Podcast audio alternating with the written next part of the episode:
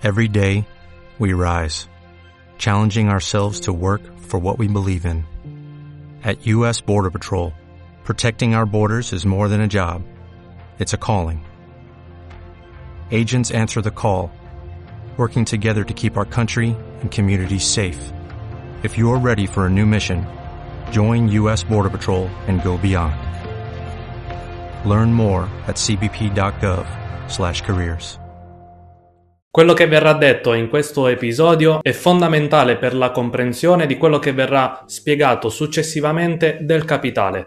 Parleremo del valore aggiunto o anche detto plusvalore. Un qualunque processo di produzione si compone generalmente di tre elementi. La materia prima, che può essere naturale o derivata da un precedente processo di produzione. I mezzi di produzione, il cui livello tecnologico dipende dall'epoca che si prende in considerazione. E infine la forza lavorativa. Il loro valore d'uso per il capitalista è sostanzialmente lo stesso, cioè quello di produrre una nuova merce con un nuovo valore di scambio partecipando al processo produttivo. Il loro valore di scambio invece è sempre definito dal tempo necessario per produrli e in particolare per la forza lavorativa è uguale al tempo necessario per produrre i suoi mezzi di sussistenza. Riporto qui l'esempio che fa Marx sui filati e consideriamo che siano valutati in euro per una più semplice comprensione. Per produrre i filati il capitalista ha bisogno del cotone come materia prima, dei fusi come mezzo di produzione e della forza lavorativa. Egli li acquista sul mercato al loro valore di scambio.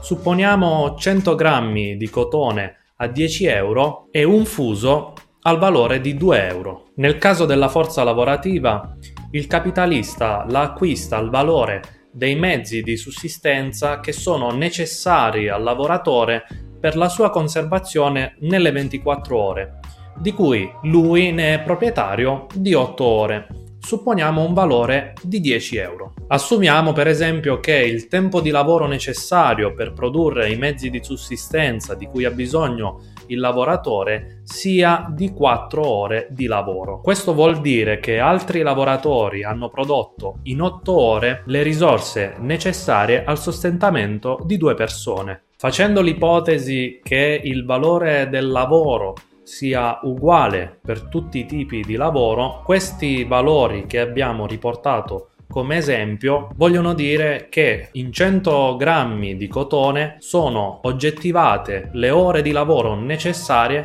a produrre i mezzi di sussistenza per un giorno. Nel fuso invece è oggettivato un quinto di tale tempo. Questo vuol dire che altri lavoratori hanno dovuto produrre 5 fusi per riuscire ad ottenere il valore dei propri mezzi di sussistenza. Torniamo al filato.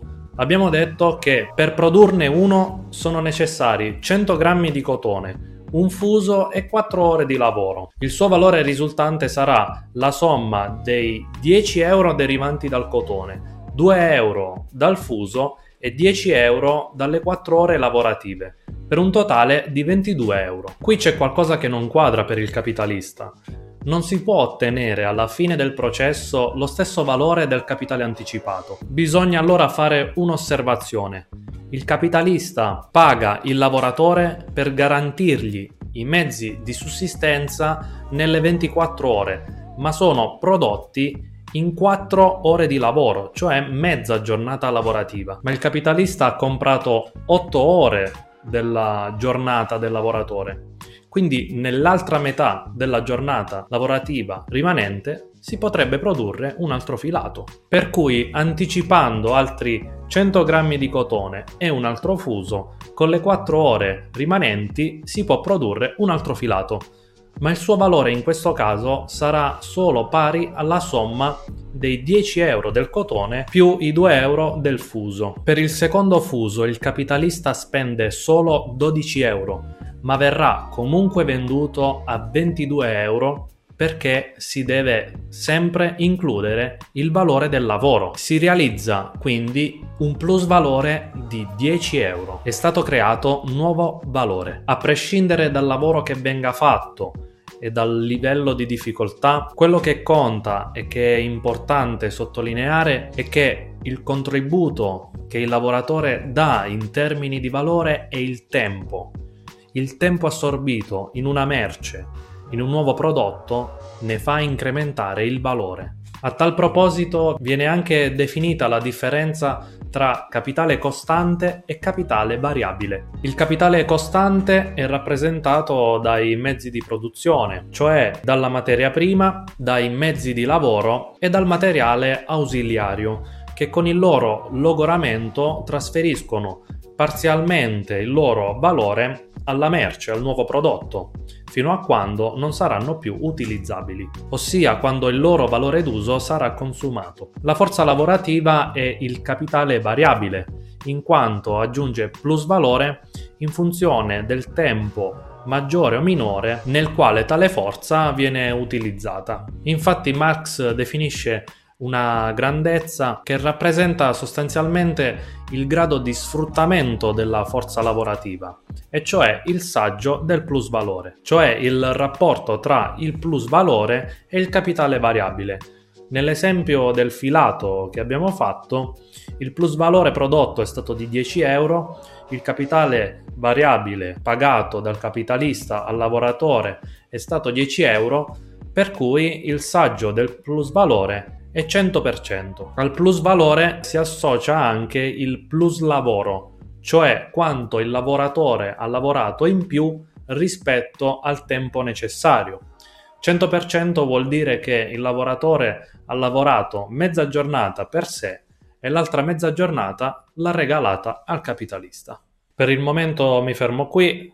Questo episodio devo dire che è stato più tecnico rispetto al solito ci abbiamo messo anche un po' di matematica, speriamo che non vi mandi in difficoltà. In ogni caso, se ci sono dubbi, potete scrivermi, contattatemi. Io, quando mm, eh, sarò disponibile, proverò sempre a rispondervi. Ci vediamo al prossimo episodio. Ciao a tutti.